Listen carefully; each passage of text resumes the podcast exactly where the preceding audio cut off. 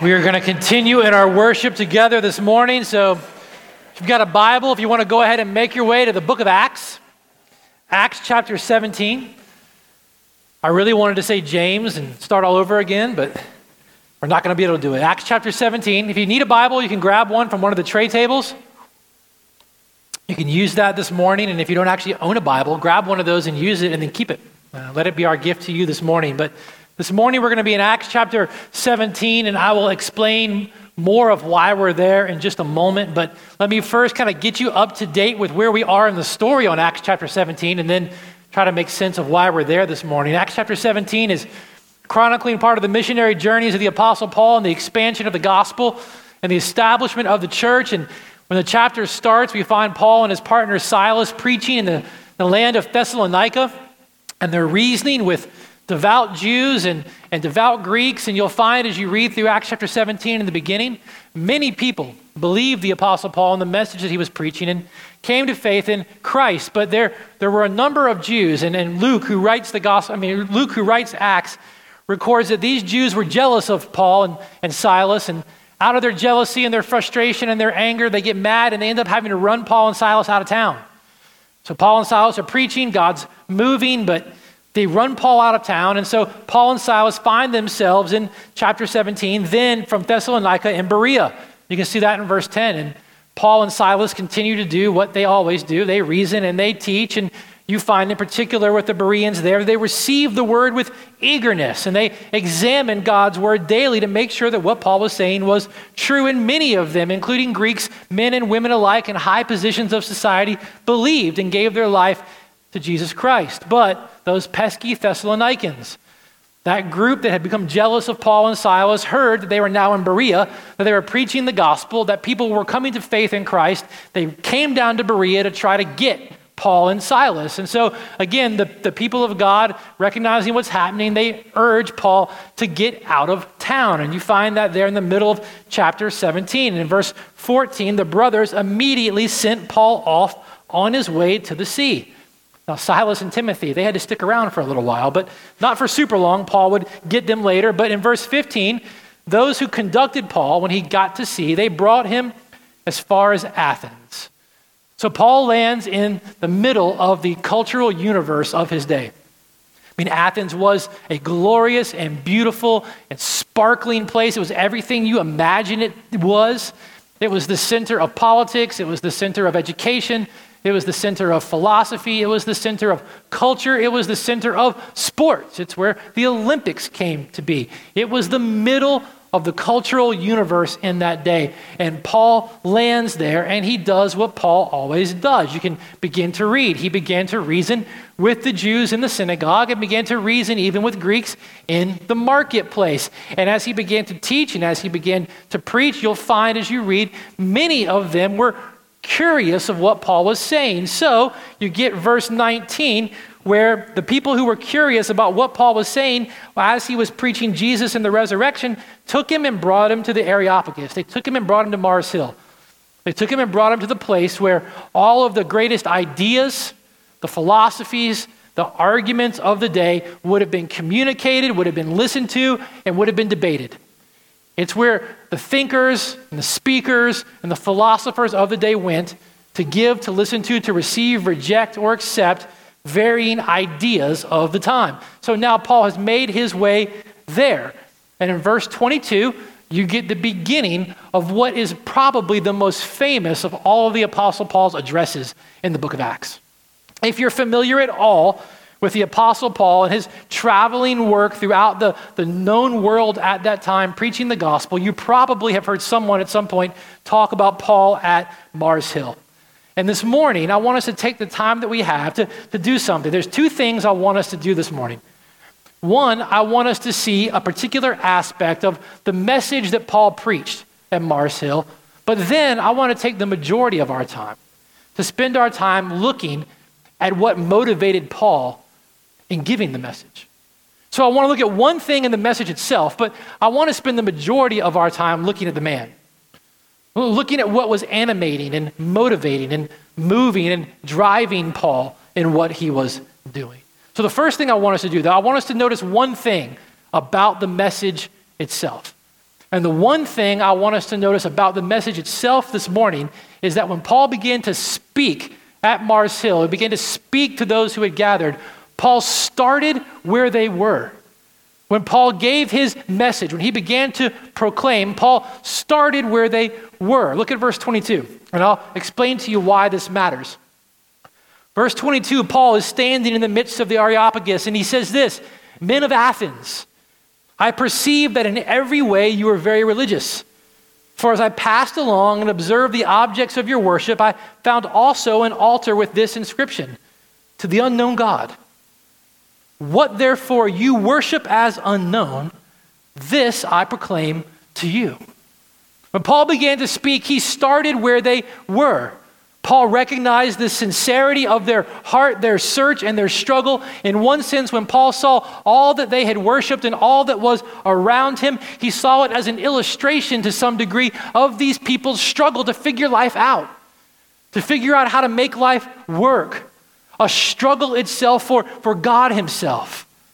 You see, when Paul would arrive to town he, with the Jews, he had a common sense of the authority of God's word. They had a common starting place. So you always find Paul reasoning with the Jews and the devout believers from the Bible. But with the Athenians at Mars Hill, Paul didn't have that same common ground in a sense of the authority of God's word. So Paul started right where they were.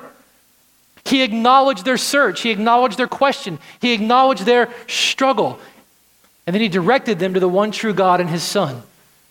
And you can see in verse 31, he directed them to the one that God has appointed and given assurance to all by raising him from the dead. Now, I point this out for one reason. here's why, when it comes to what Paul said, I just want us to see that when he began to speak, he started where they were. Next week, we're going to begin a new sermon series as part of a citywide campaign called Explore God. You've probably seen billboards around town at some point. You may have heard radio spots at some point. Maybe when you're on the web browsing, ads have popped up when you've been on Facebook or something. There, there is a campaign that has been underway that some 200 plus churches are a part of, and it's called Explore God. And it's going to be a little bit different than the normal way we go about things here. Normally, if you've been here for any period of time, we like to take one book of the Bible and work our way through it, thought by thought, from the beginning to the end, trying to discern by God's grace what the author originally meant for God's people and how God applies it to our life today. That's normally what we do. But the Explore God campaign, much like Paul's address to the people of Mars Hill, it starts where people are. The Explore God campaign is built around seven fundamental questions that your family members, your friends, your coworkers, your roommates, and maybe even some of you in here are still asking and struggling with. Questions like Does life have a purpose? Is there a God? Why does God allow pain and suffering? Is Christianity too narrow for our culture? Is Jesus really God? Is the Bible reliable? Can I know God personally? The Explore God initiative is seeking to start, in some sense, where people are and take them to the one true God and the good news about his Son. So we're going to actually begin that campaign next week with a number of churches around town. And here's what I want you to know. Our prayer as we do this, even though it's a little bit different than what we normally do, our prayer is not only that God would use the work of the churches around proclaiming his good news and engaging these questions in a way that would bring many people to saving faith in Christ. The other hope and prayer that we have is that you as God's people would be equipped and would be better encouraged to be able to answer these questions when you face them from people where you are. That you'll be able to go from the Bible and take people asking these questions and take them to the one true God and the good news of His Son. So we're not just answering the questions with the prayer and the hope that those who have been struggling and asking them are here and we can engage with that. We're equipping you in it as well. So that's the one thing about the message. That's kind of where we're going. Now, though, I want to spend the majority of our time on something else. We're going to stay in Acts chapter 17. And if Paul began his message on Mars Hill by starting where those who were listening to him were starting, I want us to spend the rest of our time this morning looking at where Paul was starting in some sense. I want us looking at, at what was animating Paul. What moved Paul into saying what he was saying and doing what he was doing? What was motivating him? What was driving him? Because here's the thing we can read the missionary journeys, we can read all the messages, we can talk about them and teach them and look at how Paul did what he did and try to pattern our, our proclamation after what Paul did. And that's good and right and great. And there are fantastic strategies, there are fantastic campaigns, there are great books all about these kinds of things. But if we're not being animated, if we're not being moved, if we're not being driven by what was driving Paul, all the books, all the strategies, all the citywide campaigns, they might excite us for a season, but it won't last. It won't last. There was something essential driving Paul in doing what he was doing. And it wasn't just driving Paul, it wasn't just animating Paul. It's been animating and driving and motivating God's people since the very beginning. It's been animating men like Ignatius. Ignatius was traveling to the place where he was going to be fed to the lions, and he was doing it, it said, cheerfully. And this is what he said Now I begin to actually be a disciple of my master, Jesus. Whatever was animating Paul as he, as he stood on top of Mars Hill and began to engage the Athenians with the gospel was animating Ignatius as he was on his way to be fed to lions. It was the same thing animating Polycarp, a man who had served Christ for years, who was brought before the Roman tribunal and asked to deny Christ that he might spare his life. And looking at those asking him to deny Christ, he said, I have served my king for 86 years, and he's never offended me in anything. How can I then insult my king now? The same thing animating him and moving him and driving and motivating Polycarp is the same thing that was driving the great missionaries of old, like Latimer, who was standing on the wood of his own funeral pyre as it was being lit. And he looked at another brother standing next to him, about to be burned to death, and he says, Take courage. This day we will light such a candle that by God's grace it shall never be put out. There, there's something moving them in this and animating them in this. There's something motivating them in this. It's the same thing that motivated men and women like Henry Martyn. You've probably never heard of Henry Martyn. I had never heard of Henry Martyn before until I started reading this particular biography of great missionaries of old that a friend gave me. Henry Martyn graduated from Cambridge having received the highest honors ever possible from a graduate in the 1800s at the time. He had every single opportunity in front of him for his chosen profession opened up wide for him, and he chose at graduation to go and to give his life to preaching the gospel to what was then an unreached and unnamed people group. And Martyn, when he set out to go to this land, got where he had intended to go, and in his journal, he wrote this I would be willing to be torn into pieces if I could only hear the sobs of repentance, if I could only see the eyes of faith directed to the Redeemer. There's something besides a good strategy that motivates someone like Henry Martyn to go and do what he was doing the way he was doing it with the confidence that he was doing it. There, were, there was something animating men like Ignatius and, and Polycarp and, and Latimer and the Apostle Paul. What, what was animating them? What was moving them? What was motivating them? That's, that's what I want to understand. That's what I want to be marked by and, and motivating all of them. Moving all of them in this was, was one thing one thing, one thing the Puritans used to write about all the time that we, we seem to have left out zeal. All of them were moved by zeal. Zeal, in particular, for the glory of God and the souls of men. Zeal for the glory of God and zeal for the souls of men. Richard Baxter was writing, and Richard Baxter said if we make the Bible our rule of faith and practice, we can never turn away from the subject of zeal. We must look it directly in the face. As he continued to write about this virtue of zeal, and the Puritans wrote about the virtue of zeal all the time, Baxter was writing about people who, who possess this virtue of zeal, and he said, whether they live or whether they die, whether they're healthy or whether they're sick, whether they're rich or whether they're poor, whether they please man or whether they give offense, whether they're thought of as wise or whether they're thought of as foolish, whether they are accused or whether they are praised, whether they get honor or whether they get shame, for all of this, a zealous person cares nothing at all because they have a zeal for one thing the advancement of the glory of God. The Apostle Paul standing atop Mars Hill in, in Athens, like so many of the great saints of old, was zealous for one thing, and that was the glory of God. And that zeal produced in him a zeal for the souls of men. And so, with the time left that we've got this morning, I want us to consider the Apostle Paul's zeal for the glory of God and the Apostle Paul's zeal for the souls of men. And as we do, I want you to ask if, it's, if the same is true of you. If you see in yourself any of the same zeal that you see in the Apostle Paul. we'll start with his zeal for the glory of God. Look at verse 16. So we're staying in Acts chapter 17. Look at verse 16.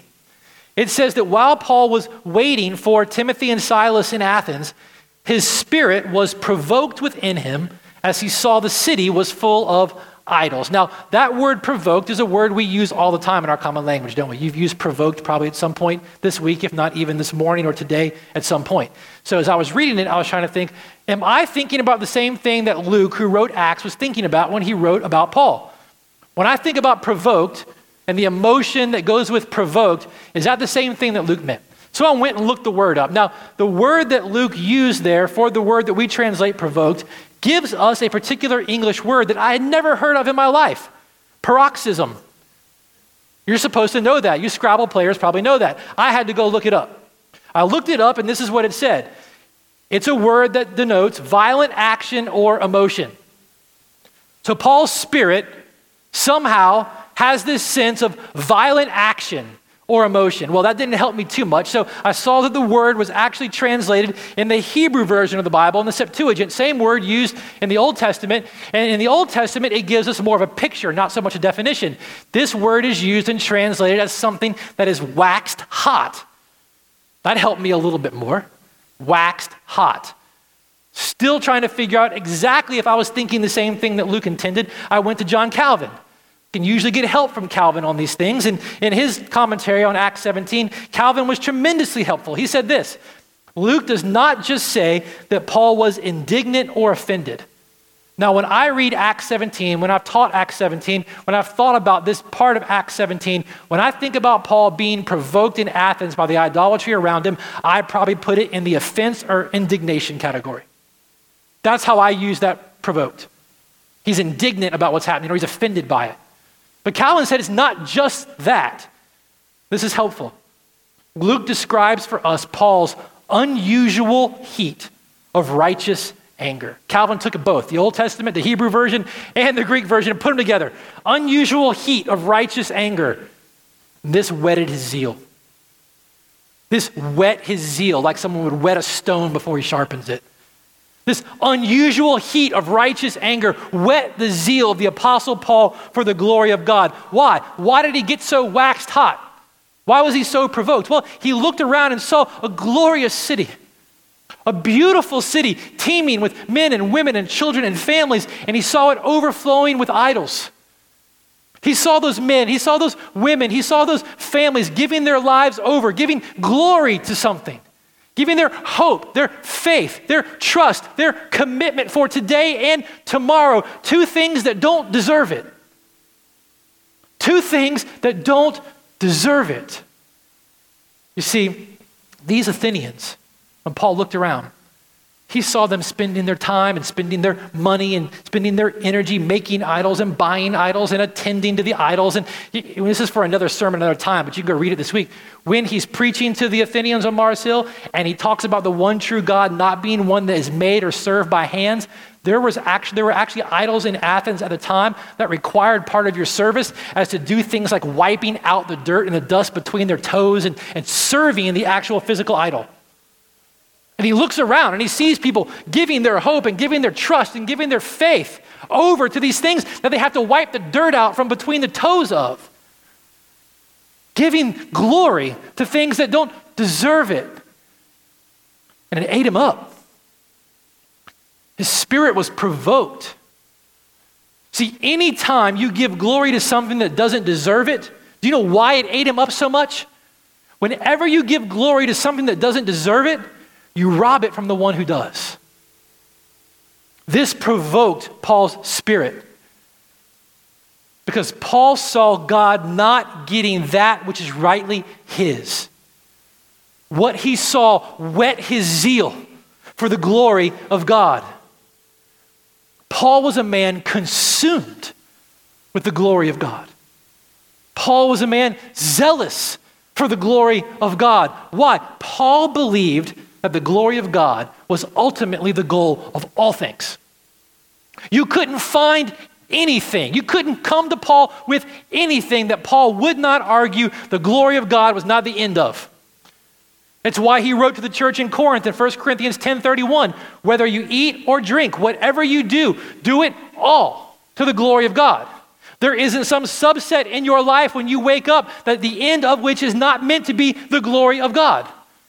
Wherever you labor, wherever you toil, whatever you do, whatever you eat, whatever you drink, regardless of what it is and how it happens, it's meant to be done in your life for the glory of God. Paul was consumed with the glory of God because he believed ultimately that the glory of God was the end of all things. So, Paul's work, Paul's missionary work, Paul's evangelism, if you want to talk about that, was ultimately compelled not simply with just people coming to know Christ, but ultimately it was compelled by the glory of God. This is what he told that same church in Corinth, 2 Corinthians 4:15.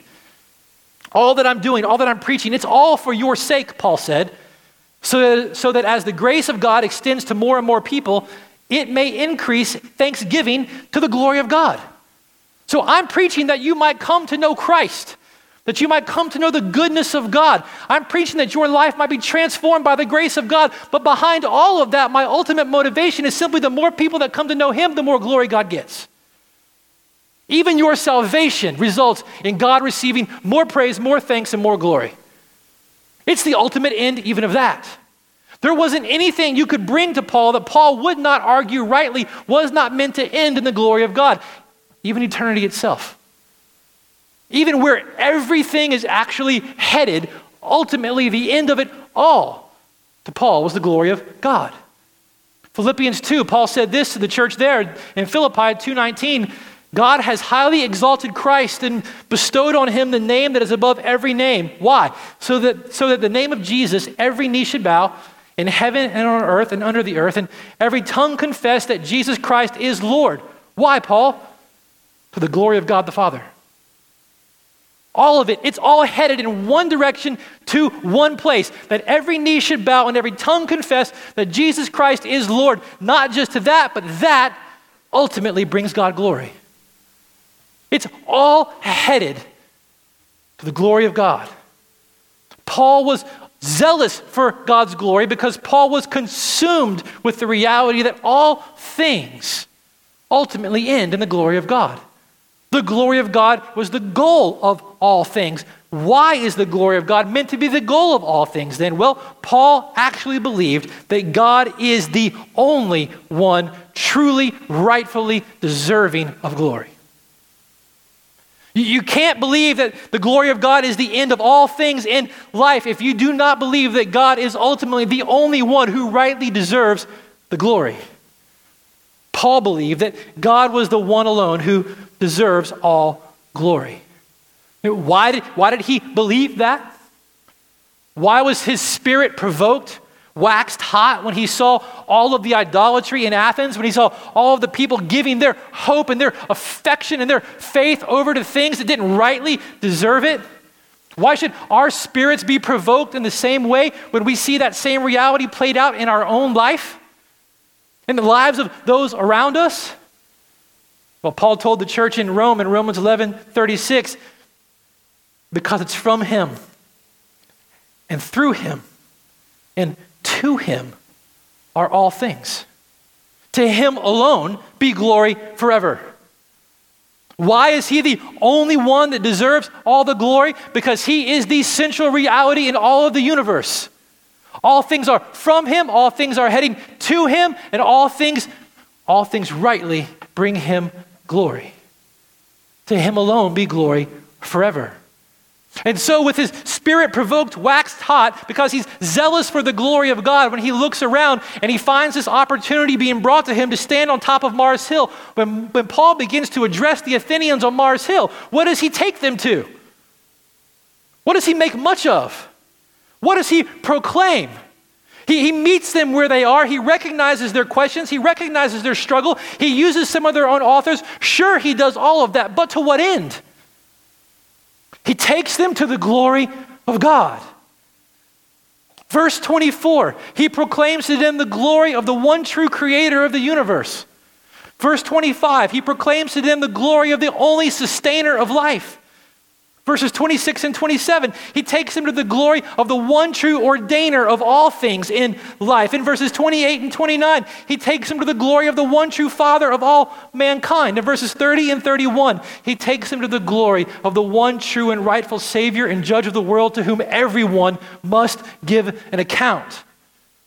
Paul was zealous for the glory of God because from him and through him and to him are all things. To him be glory forever. And their idolatry and their misplaced ideas and their empty philosophies didn't just anger Paul because they were wrong. Paul was waxed hot because they were robbing God of his glory. And Paul wanted God to get the glory that he rightly deserves. Paul was eaten up with zeal. Zeal for the glory of God.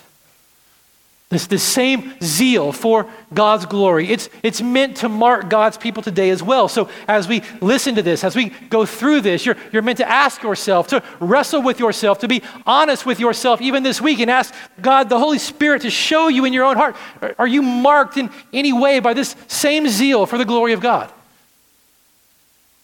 Does the zeal for the glory of God in your life and through your life consume you at all? Zeal right zeal for the glory of God, it does something.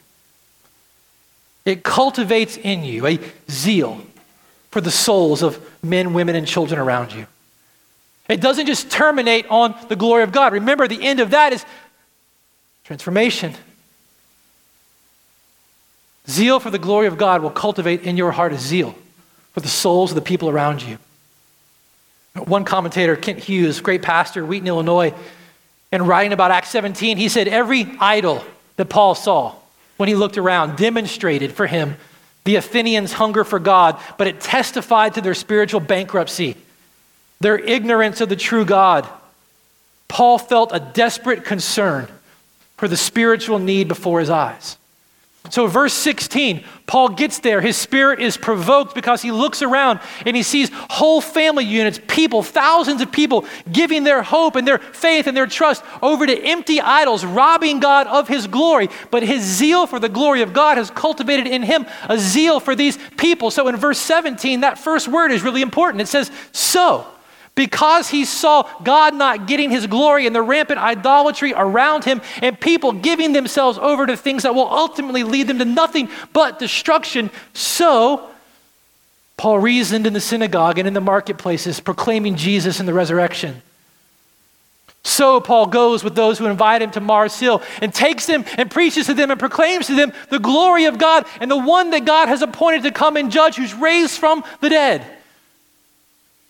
Because zeal for the glory of God has eaten up Paul's heart and cultivated in him a zeal for the souls of men, women, and children around him, Paul looks at what's happening and he can't do anything but engage them with the gospel. He sees entire families giving themselves over to things that will do nothing but lead them to destruction. Giving hope and faith and time and energy and money and effort to things that will leave them separated from God for all of eternity. Zeal that God get what's rightfully His has produced in him a zeal that people come to know the goodness of the glory of God. So Paul can't do anything but begin to engage them with the gospel.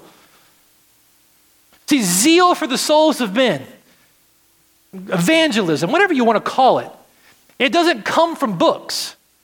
Books are helpful, programs are helpful. Campaigns like Explore God, they're helpful. They all have their right time and their right place. But evangelism comes from having a zeal for the glory of God in your heart that cultivates in you a zeal for men and women and children and families around you to come to know the goodness of the one true God through his Son, to see their lives transformed. That comes from, from having a zeal, looking around and, and going, you're missing it. There, there's so much more. There's a glory and a goodness that, you, that you've never seen. Your spirit is provoked because God is not only not getting what he rightfully deserves, but you're watching people run themselves to destruction. The only thing that makes any kind of evangelistic effort last or work or maintain or be sustained is a zeal.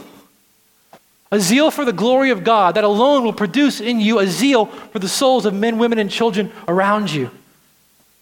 That's where it comes from. See, to be, to be provoked in spirit like the Apostle Paul, to be zealous like the Apostle Paul, is to see and to know the beauty and the glory of God through his Son for yourself. And to look around and see that not only is God not getting that which is rightly his, but people are pursuing a counterfeit reality that will lead to their destruction. That's what it is to be provoked in spirit. Paul was zealous, zealous for the glory of God. And zeal for the glory of God will always lead to being zealous for the souls of others around you. Take some time this week to consider the zeal of your own heart. Ask yourself is your spirit provoked? Is it provoked at all? When you look around, maybe and you look around at your own life, you look around at the lives of those around you, you look around at the place where God has, has put us, and you see God not being given that which He rightfully deserves, and people chasing things that will ultimately lead them to nothing but eternal damnation and destruction. Is there any, any zeal at all? Is anything provoked? See, there was something that I was missing about zeal. I'll be honest with you, I haven't given a, a, tremendous amount of time in my Christian life to studying the virtue of zeal. And as I was considering it more for this week and reading about it, no one has written more about zeal than the Puritans. They loved zeal. They considered it, to rob some of the Catholic Church language, as a cardinal virtue. It should be one of the top virtues that mark God's people. And, I, have had a love affair for the last year and a half with a particular Puritan named J.C. Ryle. And Ryle probably was the most prolific writer on Christian zeal. And Ryle said something about zeal that I had missed. And uh, it was obvious if you just think about it, but I had never really understood it. Zeal for the glory of God rightly cultivates in your heart zeal for the souls of those around you, so much so that seeing them come to faith in Christ not only transforms their life, but results in more glory to God because all things are shaped and headed towards the end of God receiving more glory. But guess what? Christian zeal worked out in your life also benefits the church. I had missed it. I never really thought about it. It seems so obvious. But Christian zeal working itself out in your life not only not only is for the good of those whose souls have never tasted and known that God is good, but it's good for your brothers and sisters in Christ too. Listen to this. Listen to Ryle. He's so much better at this than I am. J.C. Ryle said, Nothing is more useful to those who profess to be Christians than to actually see a real live Christian. You didn't hear me. Uh nothing is more useful to those who profess to be Christians than to see a real live Christian. And Ryle defines a real live Christian as one who is zealous for the glory of God. These zealous Christians, these real life Christians, those around them might speak reproachfully of them. They might criticize them, might nitpick your conduct. They may look at him suspiciously. They may not understand him any more than men understand a new phenomena in the heavens when it appears. But by degrees so slight as to be virtually imperceptible, a zealous man does them good. A zealous man opens the eyes of the church. He makes them feel their own indifference. He makes their own great darkness visible. I love this. He compels them to think, whether they like it or not, what in the world are we doing? It may be a sad truth that one sinner destroys many good people, but it's a blessed reality that one zealous Christian can do so much good for God's people. Yes, one zealous man or woman in a congregation may be God's most great blessing to the church. Let everyone who professes to be a Christian beware then of suppressing zeal. And I want to say this real quick because I'm going to read his warning. When we talk about zeal, and I know this is true of me, so I'm hoping maybe it's true of some of you, but it's true of me. Anytime I've ever heard anyone talk about zeal, I've always put zeal in the category of what we would call personality. He's just more zealous than I am, which I meant probably more outspoken, louder, angrier usually. But I had a particular picture of what zeal was. But the reality of it is, when you spend time looking at zeal as the Bible unpacks it, and you look at what it is to be zealous for the glory of God and allow zeal for the glory of God to cultivate in you a zeal for the souls of men, you begin to realize that zeal has nothing to do with personality. Zeal is for the introspective people, zeal is for the extroverts. Because what you're zealous for is not to be heard, you're zealous for God to be glorified. And God will use you the way He has made you with the gifts that He has given you to see that He gets glory and that people come to know Him as their Lord, their Savior, their King. He'll use you.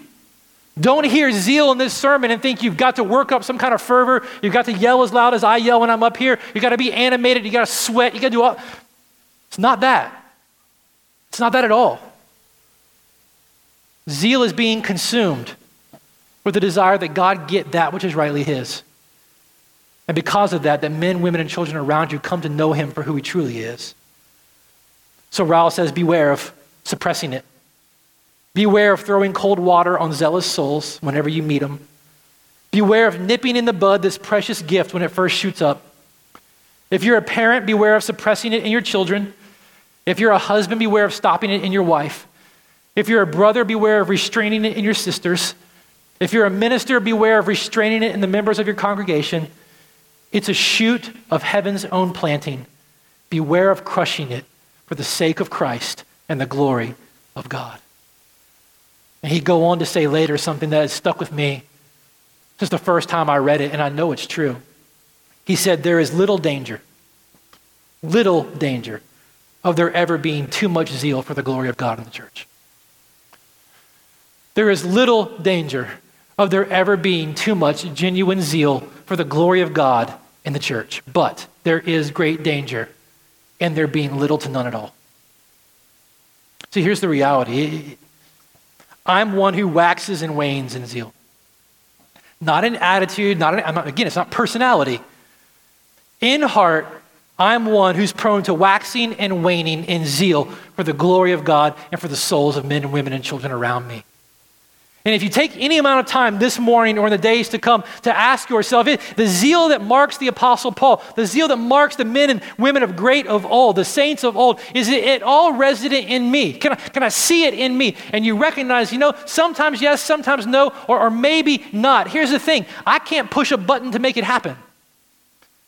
I can't say something to flip a switch right now to turn it on for you.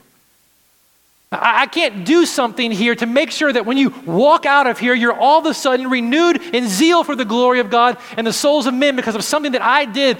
Uh, it doesn't happen that way. So when you recognize that this zeal is, is not resident in your heart, that your, your, your heart is not marked by this kind of zeal for the glory of God, that it's not producing in you this zeal for the souls of men, what do you do? I mean, that's the million dollar question. What do you do? You ask God to show you his glory.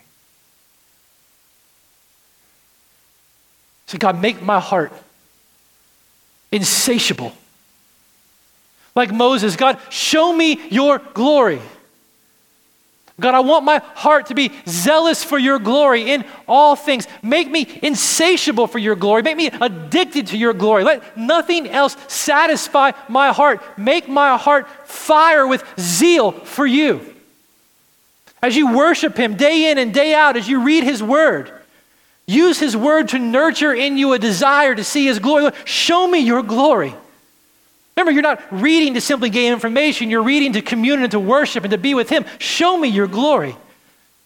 Nurture this desire for His glory on a daily basis through His Word. Ask Him to show you. But I'll say this nothing has been more helpful for me helpful for the state of my heart, helpful for the cultivation of, of zeal for the glory of God, and, and in that producing zeal for the souls of men and women around me than actually setting my heart on the zeal of Jesus. Considering the zeal of Jesus. If there was ever one zealous for the glory of God and zealous for the souls of men, it was Christ. The psalmist said in Psalm 69 when the Redeemer would come that zeal for his father's house, zeal for his father's glory, zeal for his father's name would consume him. Isaiah said in Isaiah 59 that when the one promised would come, he would cloak himself. He would wear like a cloak zeal. If there was ever someone full of zeal for the glory of God and the souls of men, it was Jesus. It was zeal for God's glory and zeal for your good that moved him, that motivated him, that drove him to be your substitute, that drove him to sacrifice in your place for your sin, that moves him to continue to be your shepherd. Zeal for his Father's glory and zeal for our joy characterized his whole life. It sustained him through the horrors of crucifixion. Listen, consider the zeal of Christ in the gospel until it ignites your heart, until your spirit begins to get provoked. I mean, let God have no rest until you consider the zeal of the one who died in your place for your sins until it provokes your own spirit for the glory of God. Consider where you were. Consider how much like the Athenians you were, spending yourself on things that would only ultimately destroy you, empty hopes and vain pursuits, and consider the zeal of Christ. And coming to this earth and living a life that would accomplish for you a righteousness that would justify you before his Father. Consider the zeal of Christ when he presented himself over on the cross to divine justice to suffer in your place for your sins. Consider his zeal. It didn't wax, it didn't wane, it never lost steam, it never got weak hanging on the cross. His zeal led him to make atonement for your sins. Consider the zeal of Christ until it provokes your own spirit, his spirit, his zeal that when he had suffered and when he had died rose from the grave. His zeal, the Apostle Paul said, in the resurrection that justified you before his Father. Consider the zeal of Christ, who even now, with the same zeal for the glory of his Father's house and the joy of your soul, continues to plead your cause before the Father. Jesus was zealous for the glory of God, zealous for the souls of men zealous for your joy and your good. And he desires for his people to be zealous for him. Listen, I couldn't help but think. We're almost 10 years old. 18 months, give or take, the church will be 10 years old. What if in the next 10 years we look back and can say, of all things that marked Redemption Hill, they were a people zealous for the glory of God, zealous for the souls of the people around them. What if zeal for the glory of God consumed us? What if zeal for the salvation of people consumed us? Friends, we're going to have a chance in just a moment to respond to God's word. I'm going to let you know how we're going to do that. The first thing we're going to do is we're going to give you two minutes. It's going to be silent. And in those two minutes, we want to give you the opportunity to pray, to deal with God's word, to let Him deal with you, to respond to Him. This is an opportunity for you to ask Him to make you zealous for His glory. Ask Him to show you His glory. Ask Him to make you insatiable for His glory. If you're if you're not a follower of Christ and you're here this morning, we are so happy that you are here. This is an opportunity for you to ask God to show you his glory, to open up the eyes of your heart, the Bible says, to see his glory in the person of his son. And as you have a chance to pray and a chance to reflect, the musicians will begin to play in a couple of minutes. And for those who are here, you're a follower of Christ, you're going to have a chance to respond again to God's word by receiving communion. And here's the thing as you get up to receive communion this morning and you come forward, I want you to do it remembering the zeal of Christ. His zeal that never grew weary as his body was broken in your place. His zeal that, that never grew weary as his blood was shed for the forgiveness of your sins. I want you to receive communion this morning with joy, remembering the zeal of the one who came and died in your place for your sins, and ask God to make his zeal for God's glory and your joy, your zeal for God's glory and the joy of others. And as we do that, the musicians will continue to play, and then we'll sing. We'll use the mouths that he's given us to, to make much of him, to offer him praise, and then we'll be sent out from here to be his people here in this city. So let me pray for us, and then we're going to respond together. Father, we thank you so much this morning for your word that not just exposes, but it encourages. God, you gave us new hearts. That was the promise of your gospel. You gave us new hearts, and those new to hearts with your spirit have new desires. God, whatever, whatever in our mind and in our heart is dulling our zeal for you, whatever is taking what is meant to be given to you in our heart, Lord, show it to us this morning that we might confess it, that we might turn from it. God, make us as your people insatiable for your glory and cultivate in us a zeal to see other people in this place, in this city, in this country, in this world, through the work of the gospel, come to know you for who you are. We ask this morning that you would do that in Jesus' name, for his glory and for our joy. Amen.